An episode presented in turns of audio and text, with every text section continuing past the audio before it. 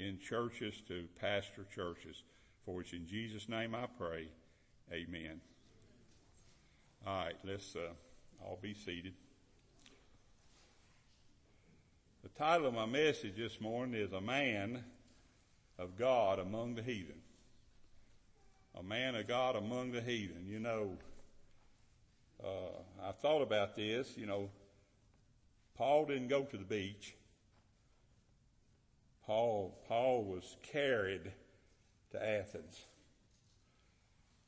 from Berea. You know, they had beat him up in Berea. They had beat him so bad that they had to carry him, and, and the closest place they had to carry him was to Athens.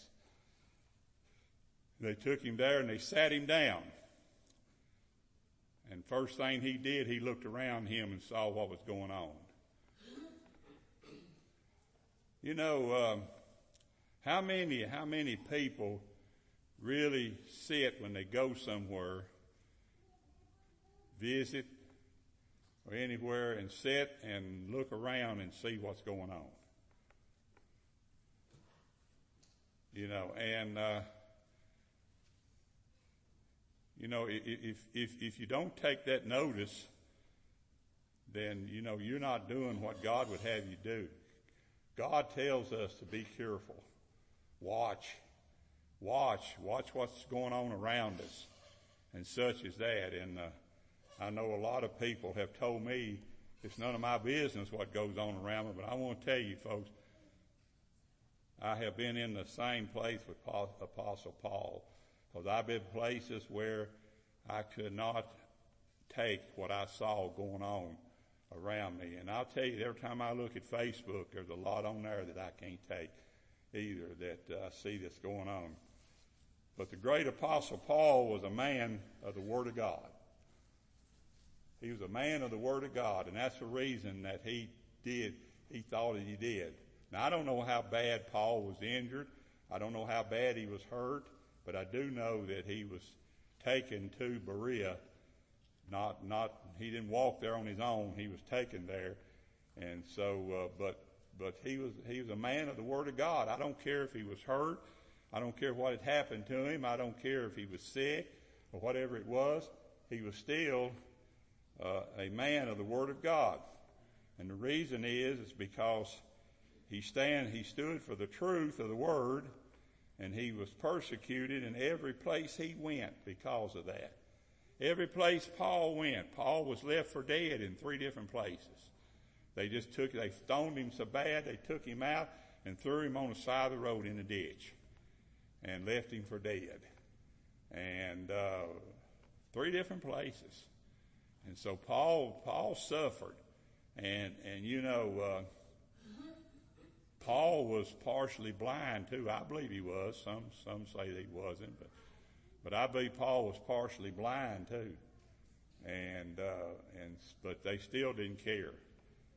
They still didn't care. They still stoned him. It didn't make any difference whether he was blind or not. They still stoned him and took him. The thing that brought him to, to the mecca of heathenism, and that's what, that's what Athens was at that time, which, uh, I think sometimes Athens, Georgia is the mecca of heathenism too.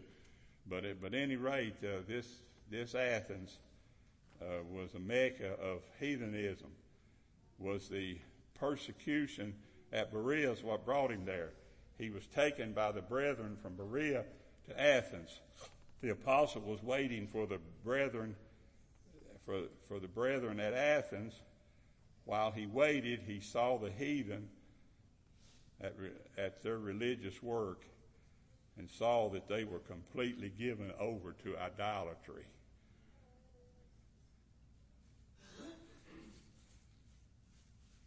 He immediately began to dispute with the Athenians. Now, you know, we, we get, I've gotten, I've gotten, uh, ridiculed before because I, I, I question people about what they believe, what they stand for. But the fact is, Paul here had no, Paul, that, that was Paul's business. His business was to find out what was going on around him and what people were doing religiously. That was his business. They were diff- there, were, there were many different religions who met in the synagogue the, uh, of the Jews. You wonder, you wonder how some of those Jews got really mixed up that Paul talked about in the book of Hebrews. Some of those Jews got really mixed up because they had some of this, some of these religious, these with this religiosity was, was in the, in the synagogue there in Athens, the Jewish synagogue there in Athens. There were many different religions who met in the synagogue. There were the Epicureans and the Stoics. Now, some of these, some of you would think, okay, you really would. Well, the Epicureans, the Epicureans believed the world came into existence by atoms, which formed together and covered a large area, and it became what is called the world. That's what the Epicureans believed. They were philosophers. That's what they believed about the world. In other words, they didn't believe in God, who was the creator of the earth. But the Stoics actually believed in God. They actually believed in God. Now that'd be okay for most of, for some of you, that'd be okay. They believe in God. They do, they did mention God's name. The Stoics believed that there was one God and the world was made by Him, but here is the, the thing that, that destroys it. But the world was governed by fate. They believed that the world, the world governed itself. We all talk about, we, we make great uh, noise about the fact that, and that's good, that God is in control of everything. But they didn't believe God was in control of anything. Oh, they, they believed in God, but they didn't believe that God was a creator that was in control of his own creation. They believed that happiness lies in virtue, and in virtue has its own reward in eternity. That's what they believed. That's what they stood for. That's what those philosophers taught. As any can see, these philosophers, these philosophers were all wrong about the true and living God which we worship today. Even though, yeah, the, the Stoics believed in God, and some people, some people today even think that's okay. As long as they believe in God, that's fine. They're, they're saved and going to heaven when they die. As long as they believe in God. I'm going to tell you folks, there's, there's going to be a lot of God believers that are going to be in hell. I believe that. I believe that a lot of God believers are going to be in hell. A lot of people say, well, I just believe in God. You know, the Bible says uh, you have to trust the Lord Jesus Christ. And God is the one that has to draw you to Him in order for you to be saved.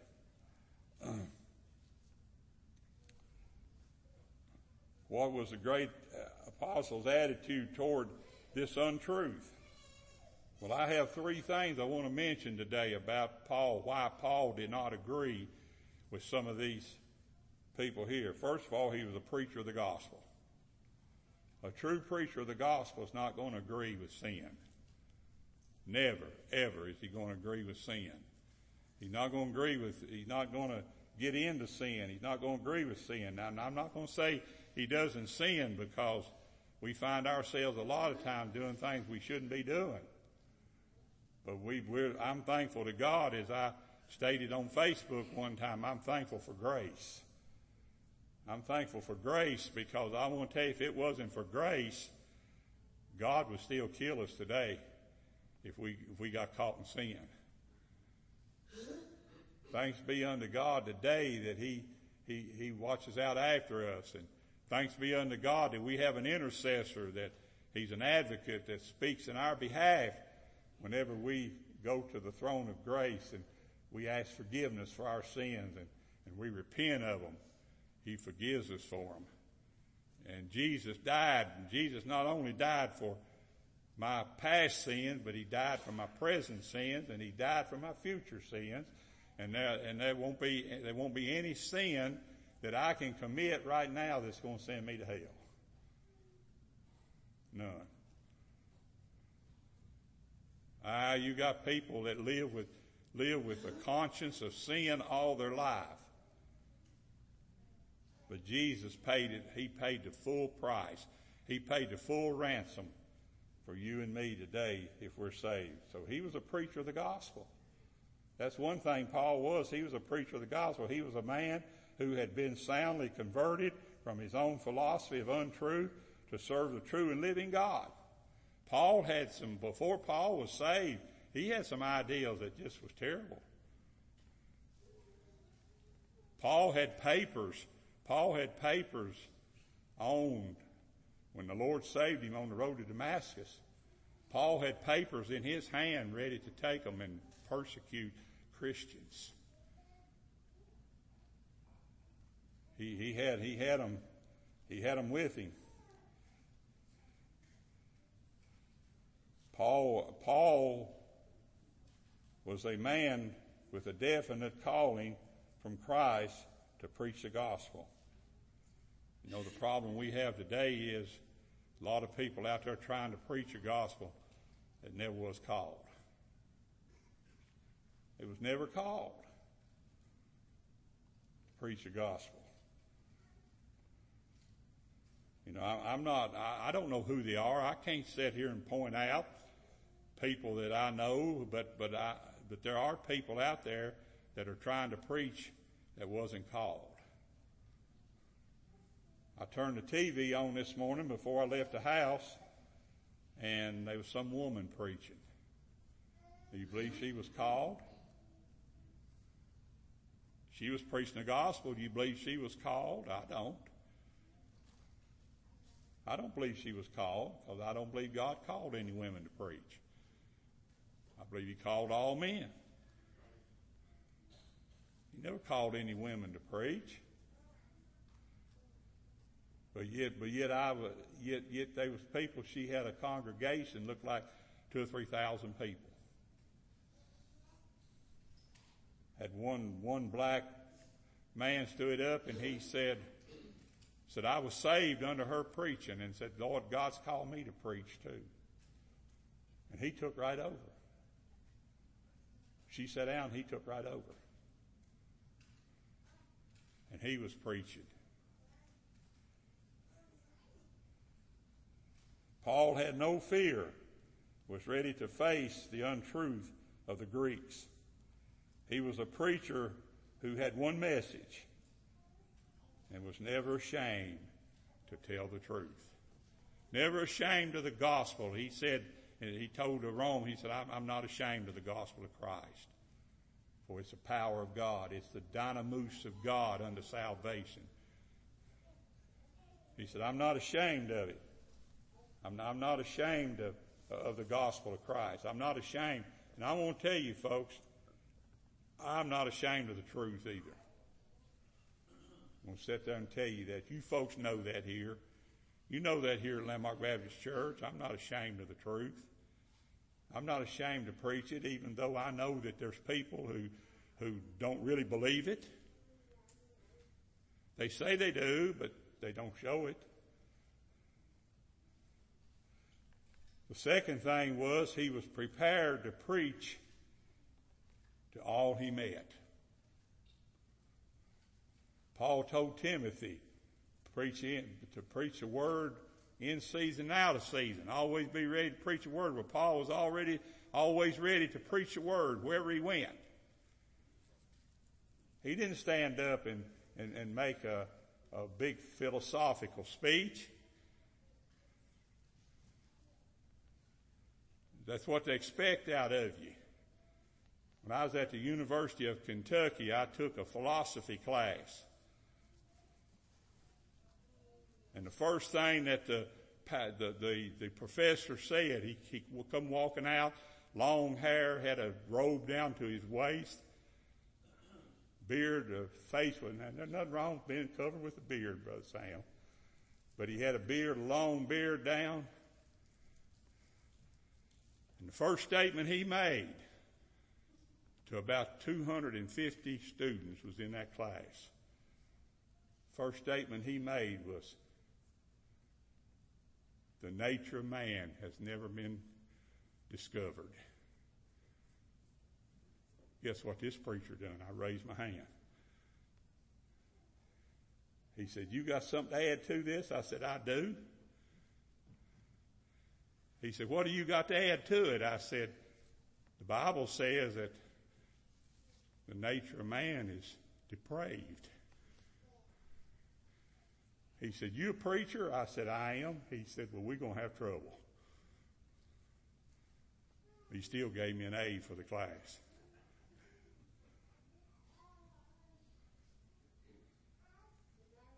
I want to tell you, folks, that's where we, that's where we are now in the world today. I tell you, the world is more corrupt today than I've ever seen it. I've, as I told you, I've been pastoring 54 years today, and the world is more corrupt today than I've ever seen it. People are more corrupt. What you see them doing, they're more corrupt today. It's sad. It really is. It's really sad that, to know that the world has got in the shape it has got in. And somebody said, well, I hope somebody can fix it. God's the only one can fix it. He's the only one can fix it. You can't fix it. I can't fix it. Everybody says, preacher, do something. I can't fix it. Nothing I can do. The Bible says while he, talking about Paul, while he waited, his spirit was stirred in him. Verse 16 of our text. I'll tell you folks, you, you don't know what it's like until the spirit starts stirring you. You don't know what it's like as a pastor until the spirit starts stirring you. You get sometimes, I'm not as, I'm not as active in the pulpit as I used to be because I'm not able to be. But I want to tell you folks, you folks know I've gotten excited before. What a great blessing it is to look around you and the Spirit stir you. You've got to tell somebody something. You've got to go and talk to somebody. You've got to let them know what you believe and what you stand for. It's what I've told y'all. I've told you all the time. People says it's so hard for me to witness. Just tell them what you believe. If you don't believe anything, don't tell them anything. If you believe it, tell them. Don't sit there. I don't care if they're family members. I don't care it's a, if it's a family get together, whatever it is. We had a wonderful family get together yesterday on Rachel's third birthday. And she wouldn't even speak to me today.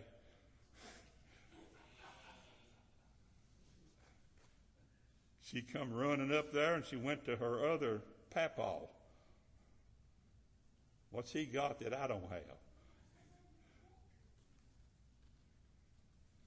Let me tell you, folks, we had a good time yesterday. But I want to tell you, if I'd have seen anything that I didn't like, I'd have said something. And all of you know it. I would have. I'd have said something.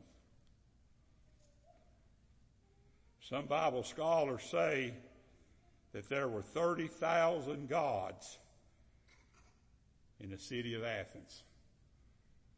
30,000 plus of gods in the city of Athens. I'm talking about just statues and, and, and idols and such and such as this. And Paul let it be known that they even had a, a statue to the unknown God. And he said, I'm here to tell you about that unknown God. I'm here to introduce you to him.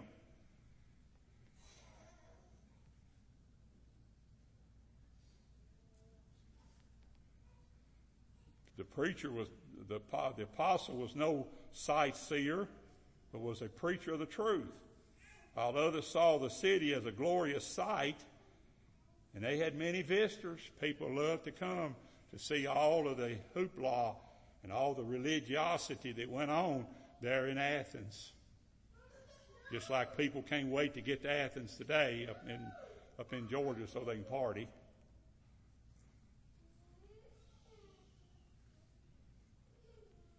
While others say the city While others saw the city as a glorious sight, the great apostle saw the city given over to idolatry.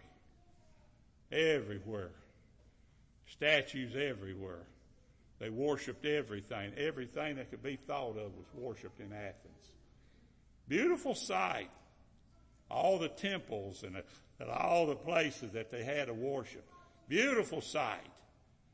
Great place to go and visit. But Paul saw it differently. Even today, if one will take the time to visit the place where many love to go, they will find many heathen devotions that are not of God. You'll find them today. I don't care where you go today. You'll find them. You'll find them. This alone should stir the spirit of a child of God. And lastly, this morning, Paul set up his own pulpit in the midst of the heathen. Paul didn't need this thing here. Wouldn't it be something you had to carry this around with you? Paul didn't need this thing here to preach. He didn't need a beautiful, nice building to preach in. What did he do? He stood there on Mars Hill and he preached. He preached to those people. Paul stood in the midst of Mars Hill and said, You men of Athens, I perceive that in all things you are too superstitious. You're too superstitious. That's enough to get him killed right there.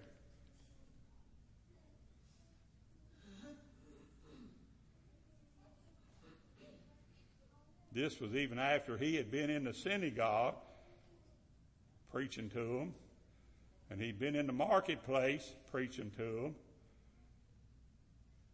And he got on Mars Hill, now he's preaching to them about Jesus and the resurrection.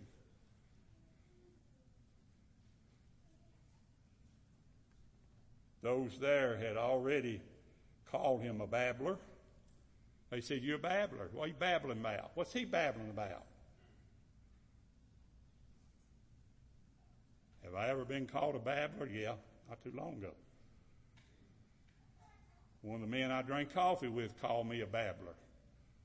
He said, Don't get the babbler started.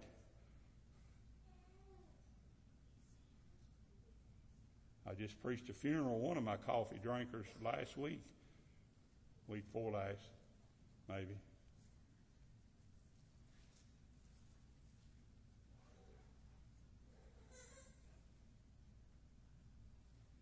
They called him a babbler. And they set her forth of strange things. Did they do Jesus the same way? Did Jesus the same way? They told him, they said, you, you're preaching a strange doctrine. Let me tell you folks, today it's a strange, there's a lot of strange doctrine in the Bible that a lot of people never heard. You'll say, do I have anybody to talk to? Oh, as somebody told me one time, said, everybody around me saved. I don't have anybody to talk to. Oh, you got somebody to talk to. There's plenty of people out there to talk to. I'm going to pick this up next week. I'm going to finish this message. And I pray that God will give all of us the boldness to take a stand for the truth wherever we go. And I pray if there's any here today that know not Jesus and the free pardon of sin, I pray today that you'll come to know Jesus before you leave this building. You'll come to know Jesus as your Savior. If it hasn't happened, you'll come to know it. I pray that God will see fit to convict you and show you your need of salvation. All right, let's all stand if you would. I ask Reggie to come up here and